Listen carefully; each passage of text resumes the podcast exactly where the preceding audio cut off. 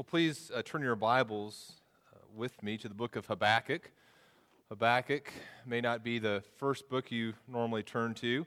It's uh, after it's Jonah, Micah, Nahum, Habakkuk. It's toward the end of the Old Testament. If you get to any Z books, you've gone too far.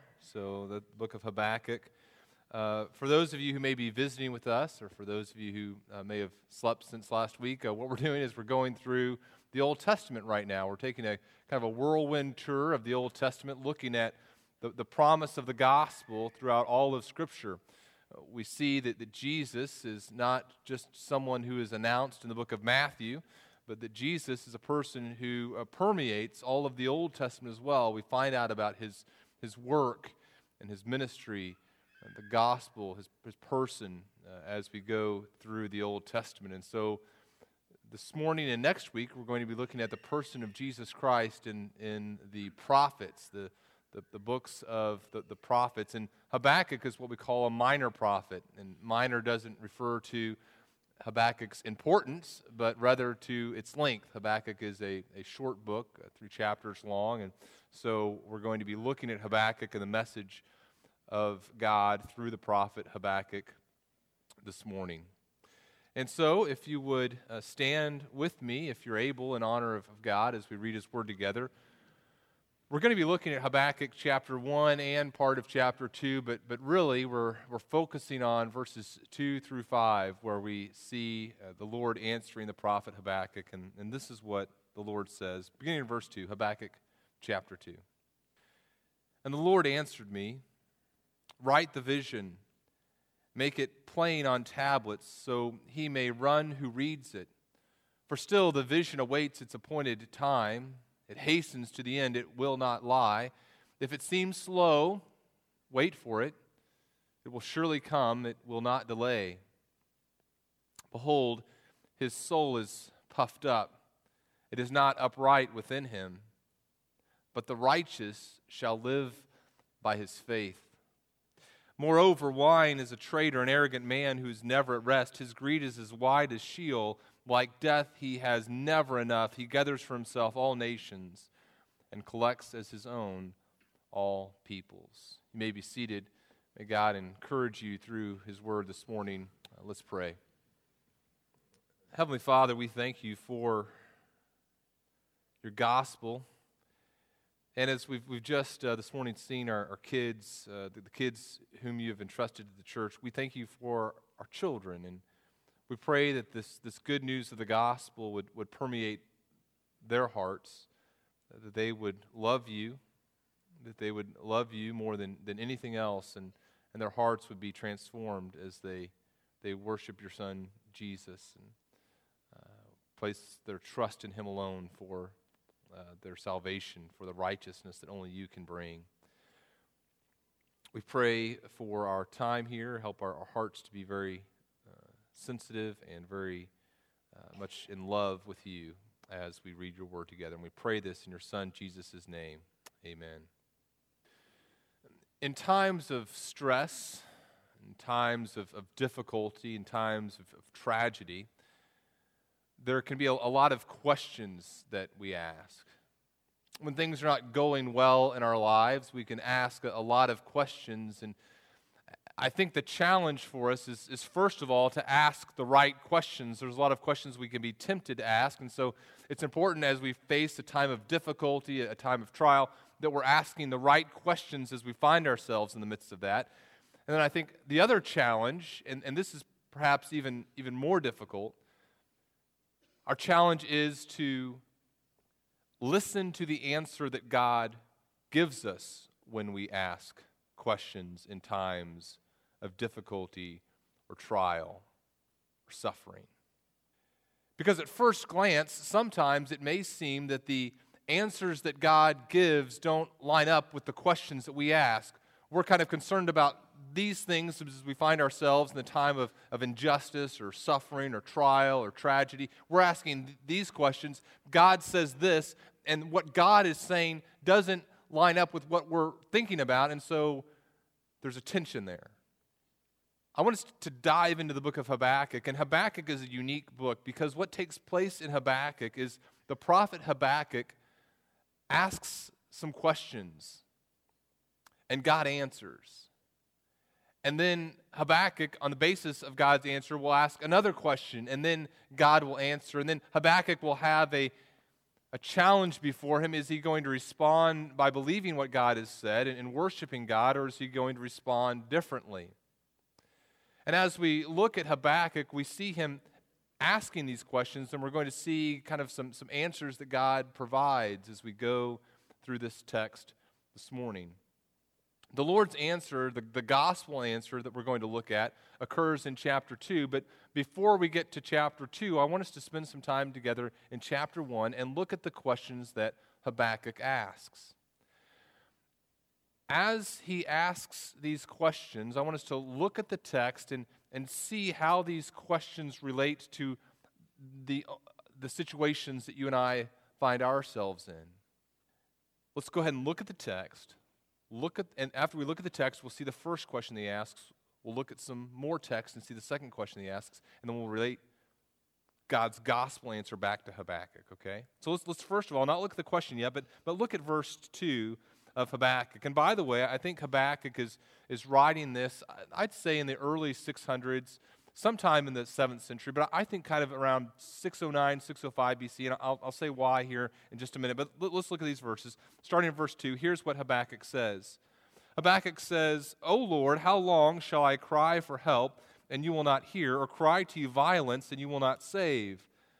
Why do you make me see iniquity, and why do you idly look at wrong? Destruction and violence are before me, strife and contention arise. The law is paralyzed, and justice never goes forth. For the wicked surround the righteous, so justice goes forth perverted. What's Habakkuk saying?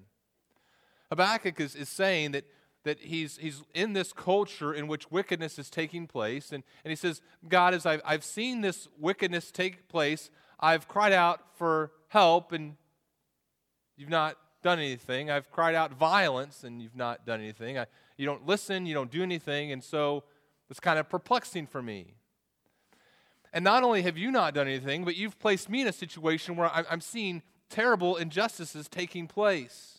I'm seeing iniquity, and, and you're idly looking at, at wrong. There's this destruction and violence, strife and contention. The law isn't doing what it's supposed to do, it's, it's paralyzed. Instead of the law being this instrument that's to bring blessing to the righteous, the law is kind of stuck in, in neutral, and the righteous are being surrounded by the wicked.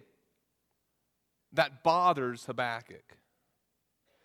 Now, as I mentioned, I, I believe that Habakkuk is, is writing this we're not sure of the exact time, but I think he's writing this around 609, 605 BC. Now, we, we know that it's sometime in the 7th century.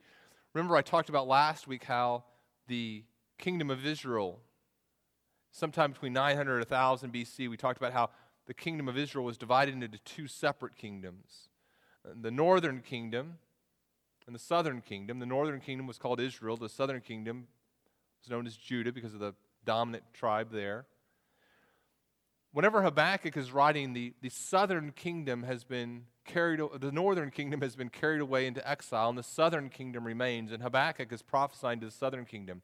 Now, during the 7th century BC, in the 600s BC, there were several kings. There was evil king Manasseh. Then he had an evil son. Then Manasseh's grandson was Josiah, a righteous king.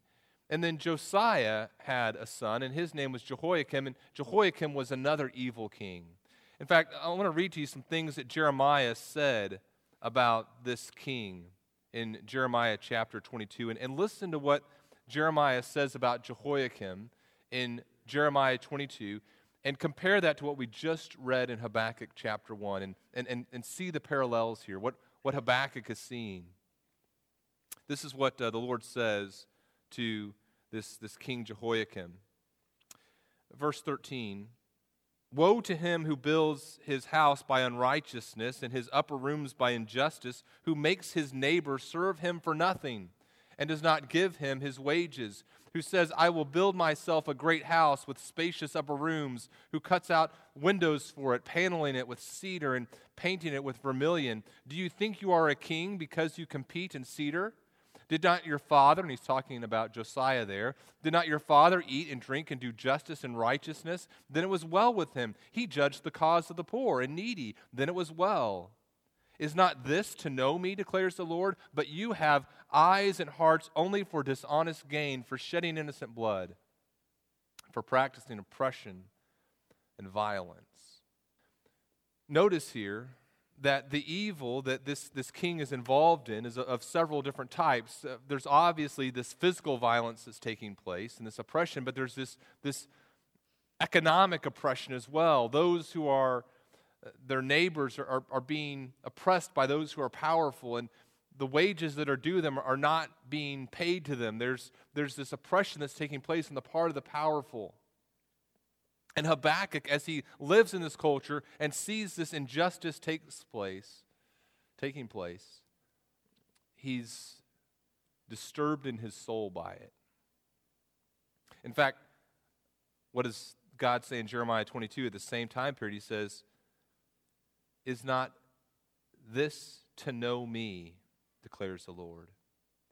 In other words, a person who cares for the poor and the needy knows God.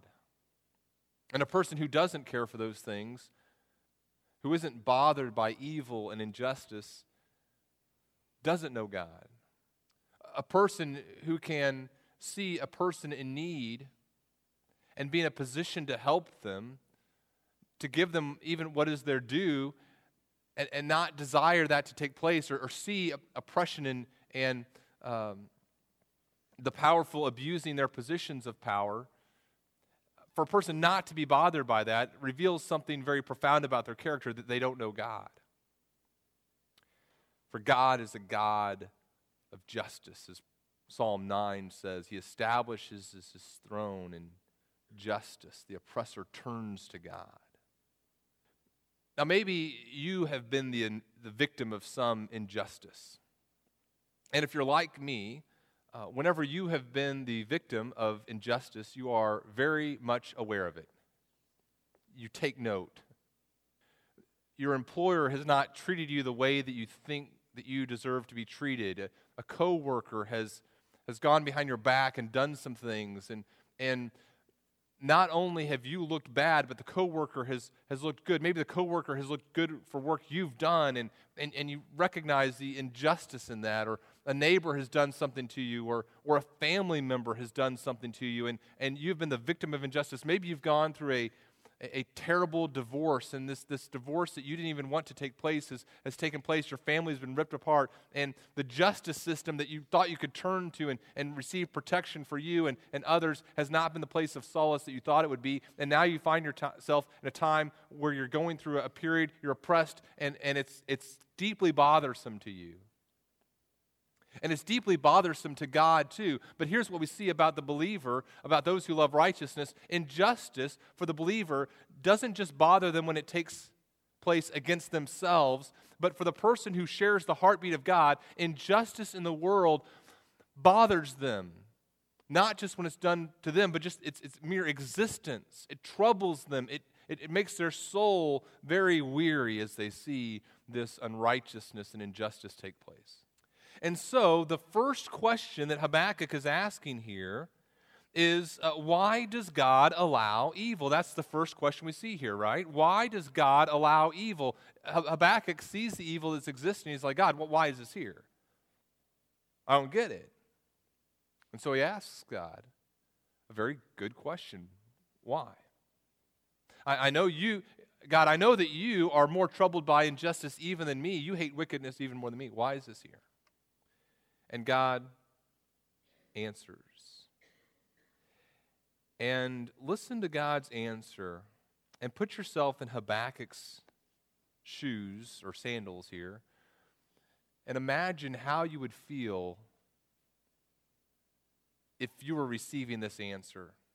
I think what you'll find is far from comforting, this answer that God gives raises some even more profound questions. Here's what God says, verse 5. Okay, uh, Habakkuk, look among the nations and, and see, wonder and be astounded. In other words, look around, look at all these different nations that are surrounding Judah. And, and I've got a surprise for you. I have been aware of the injustice and evil that's taken place in Judah.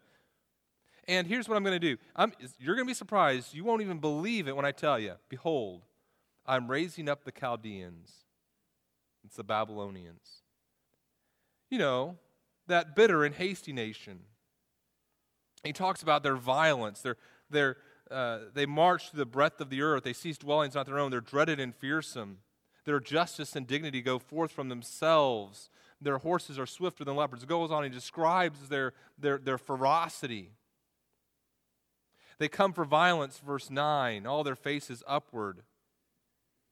Verse 10 At kings they scoff, and at rulers they laugh. They laugh at every fortress. They pile up earth and take it. And then they sweep by like the wind and go on.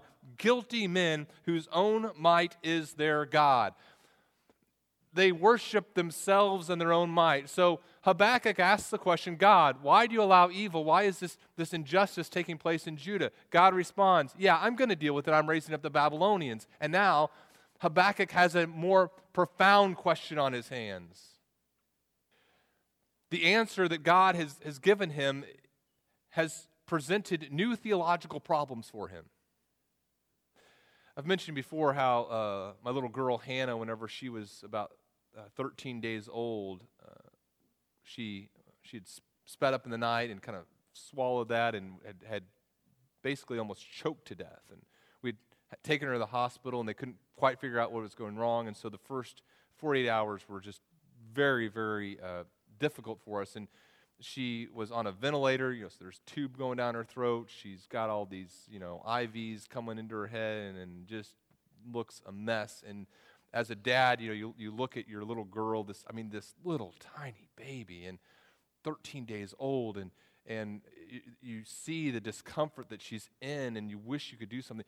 Now, she, she was somewhat conscious, somewhat not. You know, they were keeping her pretty sedated, but if she had been able to process what was going on around her, and she had seen me there in the hospital room, this, this guy that had, had held her and told her how much he loved her and all this. And, and if she'd seen me in the hospital room there with her, she might have had a very legitimate question Dad, why don't you do something about this?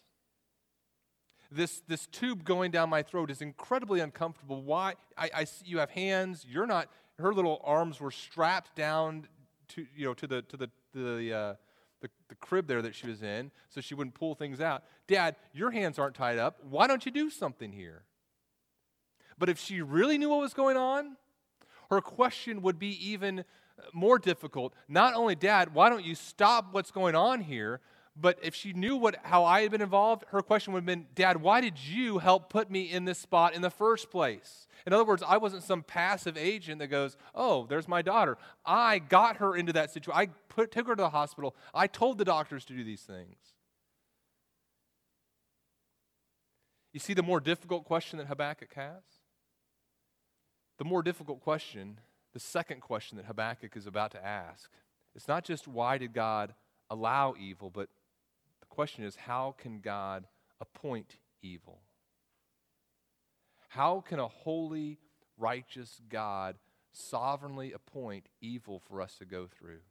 Here's how Habakkuk puts it Whoa, whoa, whoa, whoa, whoa, whoa, whoa. That's my translation of the Hebrew there. Are you kidding me? Let me, let, me, let me say some theological truths here, God. First of all, aren't you from everlasting, O Lord, my God, my Holy One? In other words, I know that you're eternal. I know the promises that you made to David and the promises that you made to Abraham, those haven't gone away. We can't die, he says. Lord, but now, now, here's the other theological problem. You've said something's going to happen. You've ordained them as judgment, and you, O rock, have established them for reproof. I know this is your sovereign plan, but boy, I do not get this. How can these things be true? You who are of purer eyes to, than to see evil and cannot look at wrong, why do you idly look at traitors and remain silent when the wicked swallows up the man more righteous than he? God, I don't get this you got, yeah, I, I mean, I acknowledge, I, I mean, I'm the one who brought this up, God. Yeah, we've got some problems here.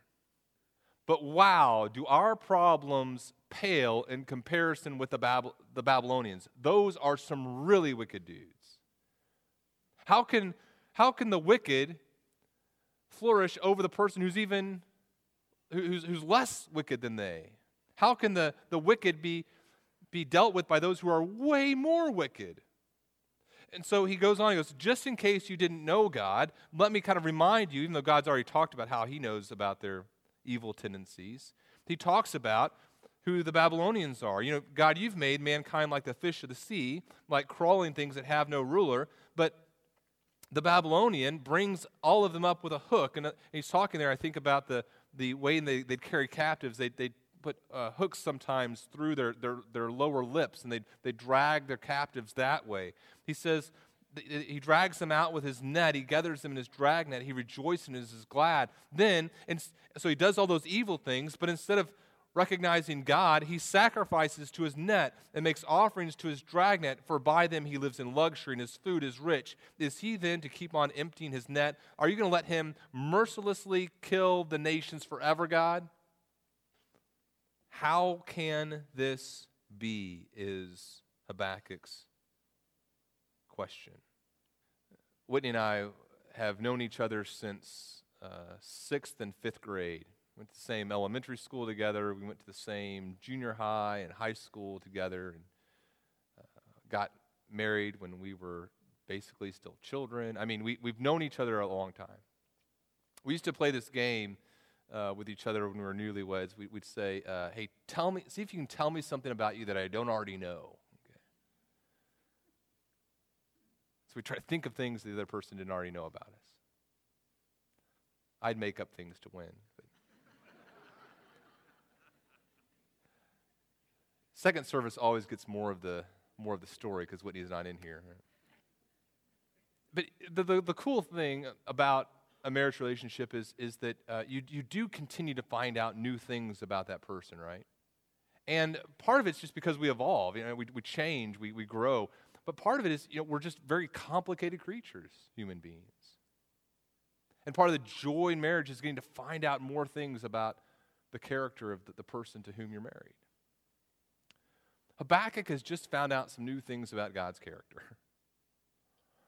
He's understood some he's understood God's sovereignty, he's understood God's God's goodness, he's understood those things and, and now they're kind of mingling together in a way that he's very uncomfortable with and he doesn't understand. And so he's asking these questions. God, why do you allow evil? And then more, and as he finds out more about God's involvement, is how, how can a sovereign, holy, loving God appoint evil.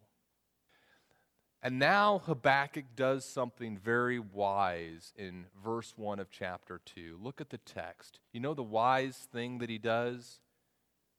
He decides to be quiet and listen to what God says. I want to read to you some, some verses from the book of Proverbs that those of uh, you who are, are parents may want to jot down, those of you who are kids, uh, in the first service, I had my kids uh, write these down.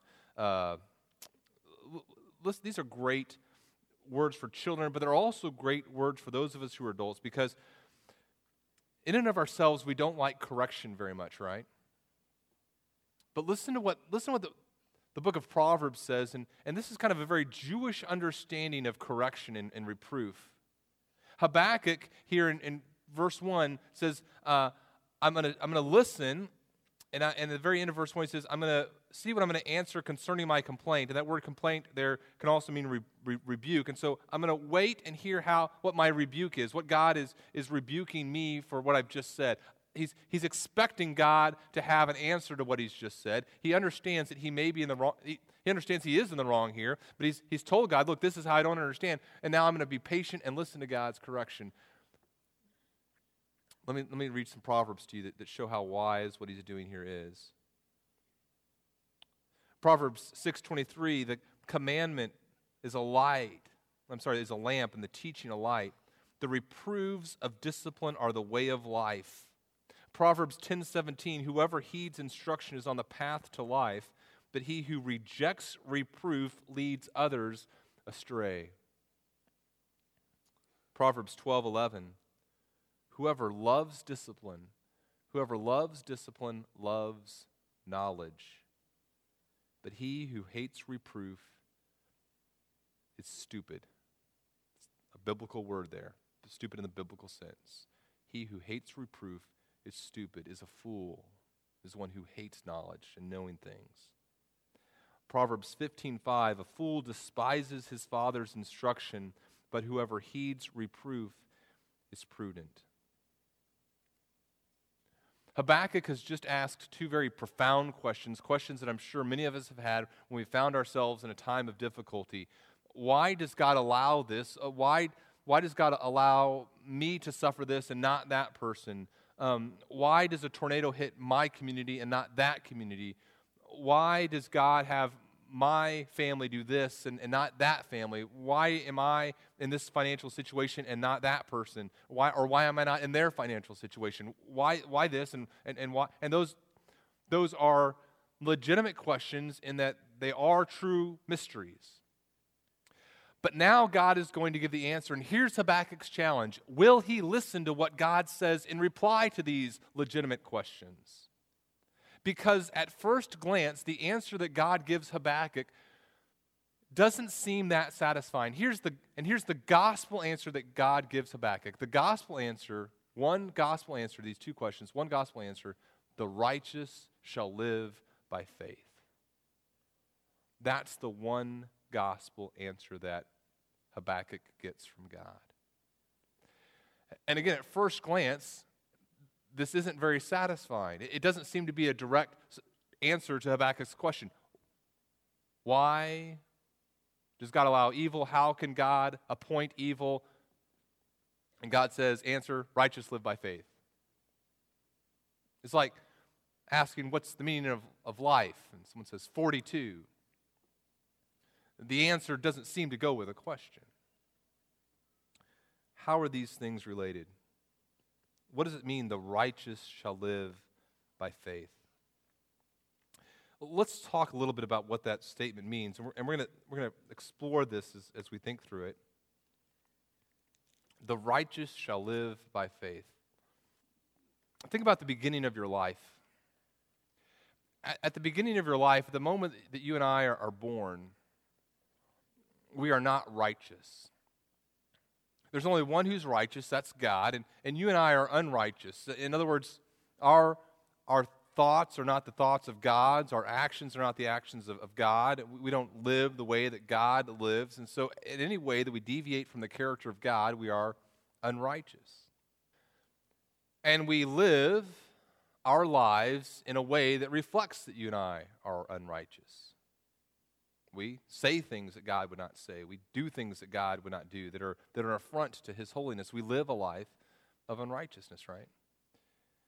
Then there becomes a moment, there, there comes a moment for the Christian, a, a moment in time, and, and maybe we don't all remember this exact moment where it occurred for us, but there's this moment in time where we understand that we're sinners and we understand that Jesus Christ came and lived a, a, perfect life, a sinless life, that he was completely righteous, that he became a human being, even though he was God. God, God the Son became human and, and lived this perfect life and died on the cross for our sins and rose from the dead.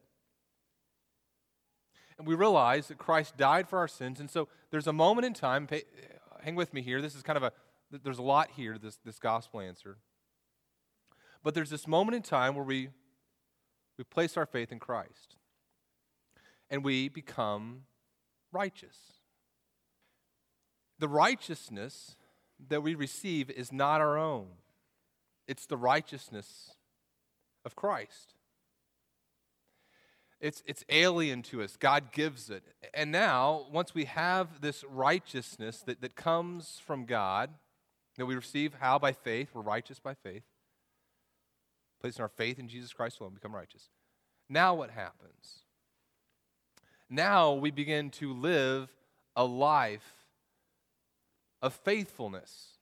Because we're righteous people now, not our own righteousness, but Christ's righteousness, we now begin after the cross, after placing our faith in Christ, we now live a life in obedience to the gospel message.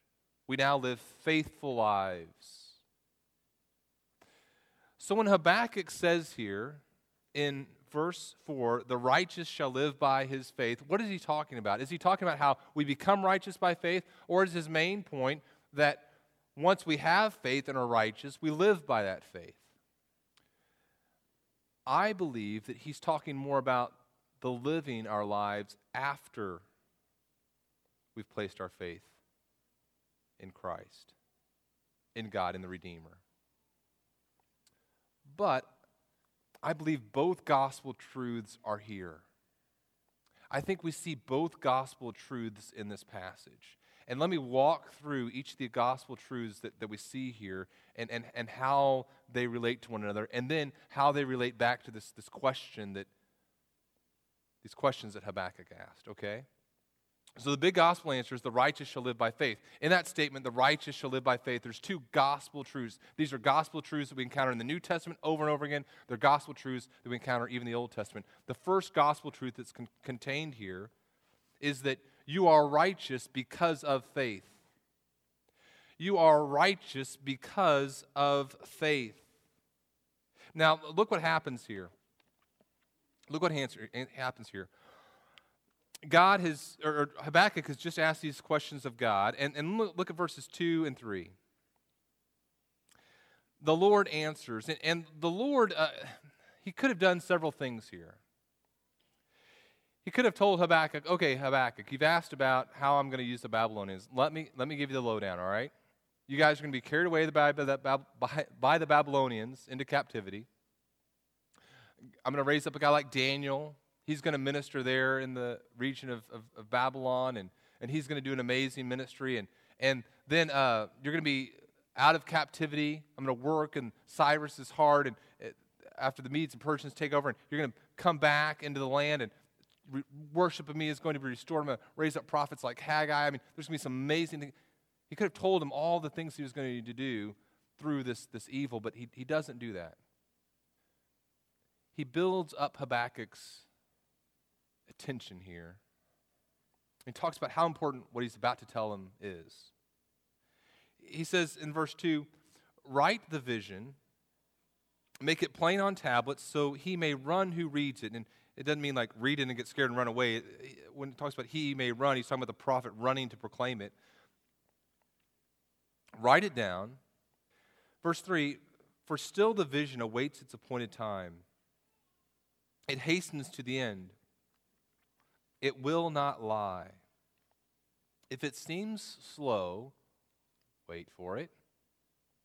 We, we have one of our children, Noah, he's kind of the family comedian in a lot of ways. And he loves finding expressions that kind of tickle his funny bone. He loves the expression, wait for it. And he tries to get the family just to, like, he'll, uh, he'll come in with most mundane announcements, uh, but trying to make us laugh. He goes, guys, guys, guys, my favorite color is wait for it. Wait for it. Blue. All right. and leave. You. Cracks, you have to be there. He's much funnier than I am. God's building up the anticipation here. Habakkuk, Habakkuk, I got some big news. There's a vision. It's come. Wait for it. Wait for it. Here it is. Here it is. He's talking about this, this, this vision that's going to take place, and it's big. It's big news. And again, there's, there's, there's, there's, there's two thoughts here. You're righteous because of faith. Now, how do we see this here? Well, a couple ways. Here's how we see this truth, this gospel truth that you're righteous because of faith in this passage. First of all, notice who's being contrasted here. The person who's righteous is being contrasted with a person who's arrogant. Verse 4 uh, his soul is puffed up, it's not upright within him. He's talking to about the, the, the Babylonians. Uh, verse 5 talks about the arrogant person who's never at rest, who has this, this greed. And, and uh, again, he's talking about the Babylonian uh, lack, of, lack of ability to be, be satisfied with anything. And, and so the, the righteous person is being contrasted with a proud person. The proud person is a person who doesn't recognize their need for God, place their faith and trust in God, and, and, and that's a person who's not righteous. By contrast, the person who's righteous is the one whose faith is in God. Habakkuk is also, I believe, based upon the wording that he's using here, drawing his audience's attention back to Genesis 15, verse 6. about the relationship between faith and righteousness. In Genesis 15, 6, it says that Abraham believed God, and that, that belief was credited to him as, as righteousness. In other words, God looks at Abraham and he sees his faith, and, and he, he, he accepts Abraham's faith instead of his works, giving him God's works, God's righteousness. We also, another way that we know that Habakkuk here is is alluding to the idea that you're righteous because of your faith is because that's how Paul uses it. Paul in, in Romans chapter 1, is, as he's uh, quoting Habakkuk, he'll say that uh, he's not ashamed of the gospel of, because it's the power of God for salvation to everyone who believes, to the Jew first and to the Greek.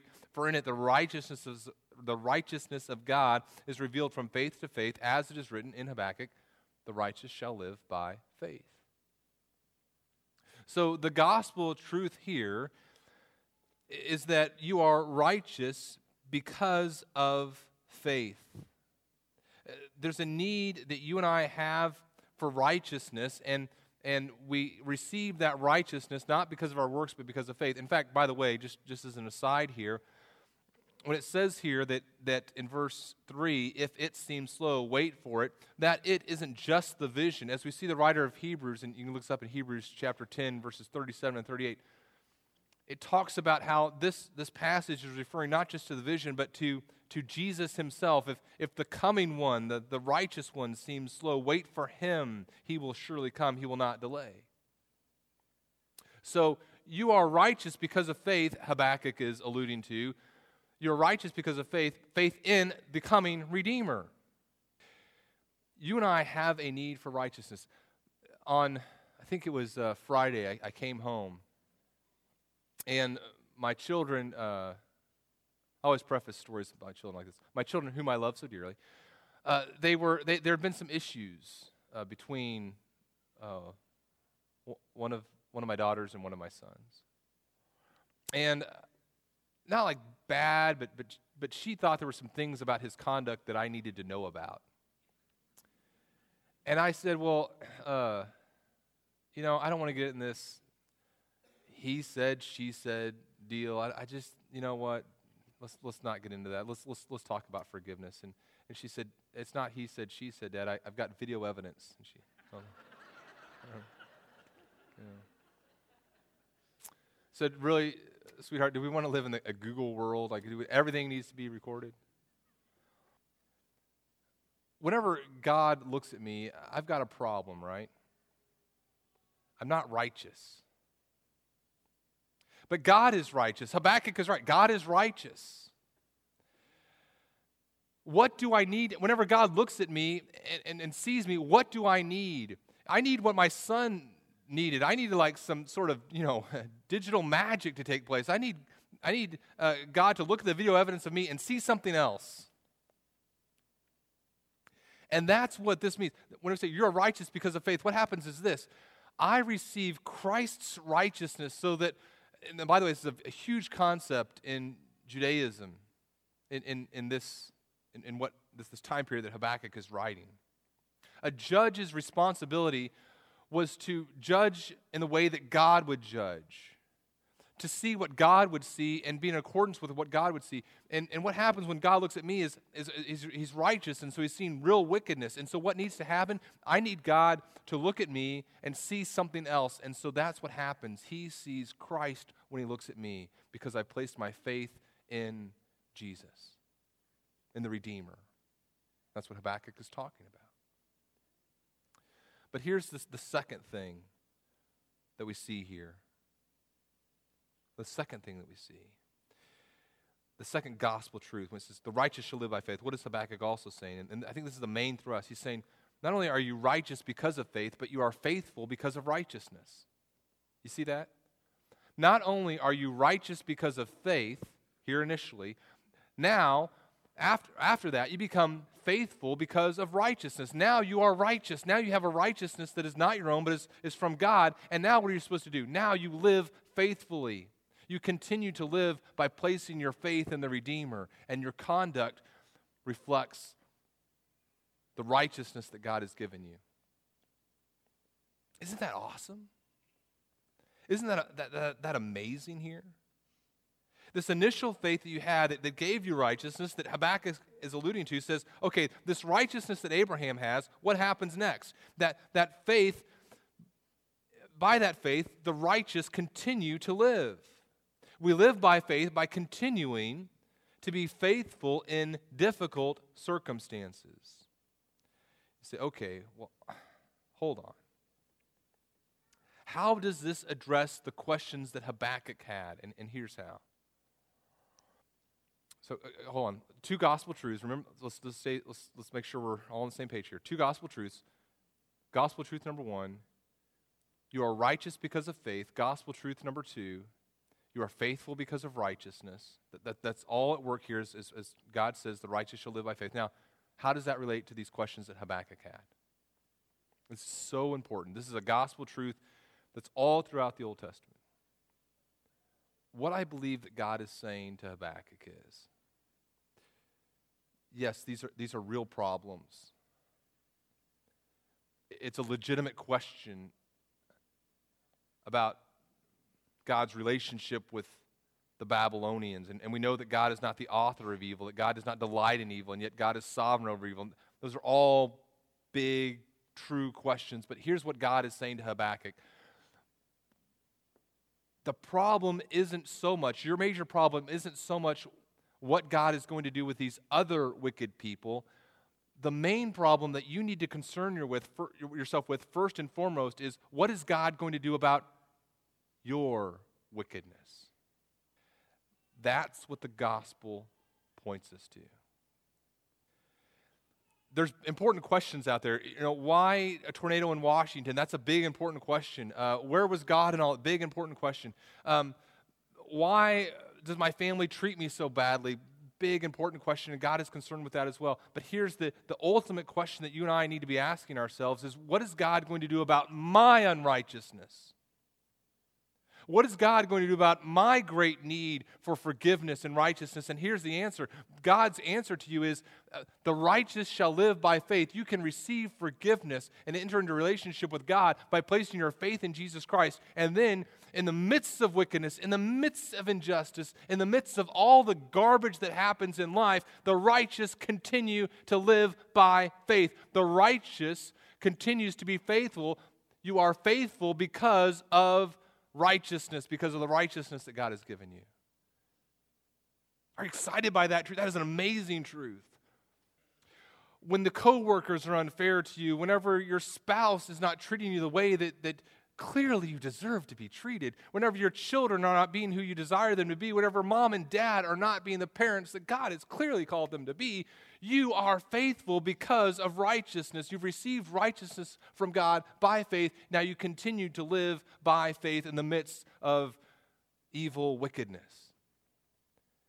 Here's what Habakkuk will go on to say in this chapter, one of my favorite verses in all of Scripture.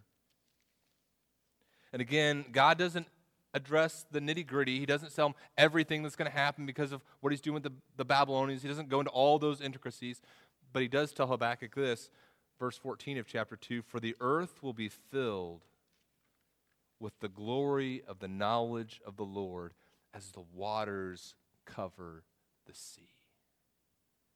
Whatever evil injustice you're dealing with, whatever terrible thing that you're dealing with, know this. As a result of that, I don't know how, as a result of that, ultimately, the knowledge of the glory of the Lord will cover the earth as the waters cover the sea. Does Habakkuk get it? God is, he's asked God some questions. God has given him an answer that, that doesn't directly address the questions that he had in the sense of getting to the, the nitty gritty of the details. Does Habakkuk understand? Look at the very end of the book of Habakkuk, and you tell me. Actually, I'll tell you too. Habakkuk chapter 3, verse 17. In verse 17, he acknowledges the reality of what God has said is going to happen. Though the fig tree should blossom, should not blossom, nor fruit be on the vines, the produce of the olive fail, the fields yield no food, the flock be cut off from the fold, and there be no herd in the stalls. In other words, if I go to the refrigerator, I open, there's no food. If I go to the grocery market and there's, there's no bread on the shelves, if I go to the restaurants and they're all shuttered down and there's no food to be found anywhere and my heat doesn't work, my electricity doesn't turn on, my family deserts me, though all those things should happen. Verse 18 Yet I will rejoice in the Lord. I will take joy in the God of my salvation. God, the Lord, is my strength. He makes my feet like the deer's, He makes me tread on my high places. No matter what takes place, because of the righteousness that I've received, I will continue to be faithful. Because of the righteousness that I've received by placing my faith in a coming Redeemer, I'll be faithful. That's the gospel. That's the gospel that gives us life, and it's the gospel by which we lead our life. Let's pray. Father, we thank you for your gospel, the good news of your Son Jesus, our Redeemer. We pray that our lives would reflect the good news of the gospel of our faith in your Son Jesus. And we pray this in his name. Amen.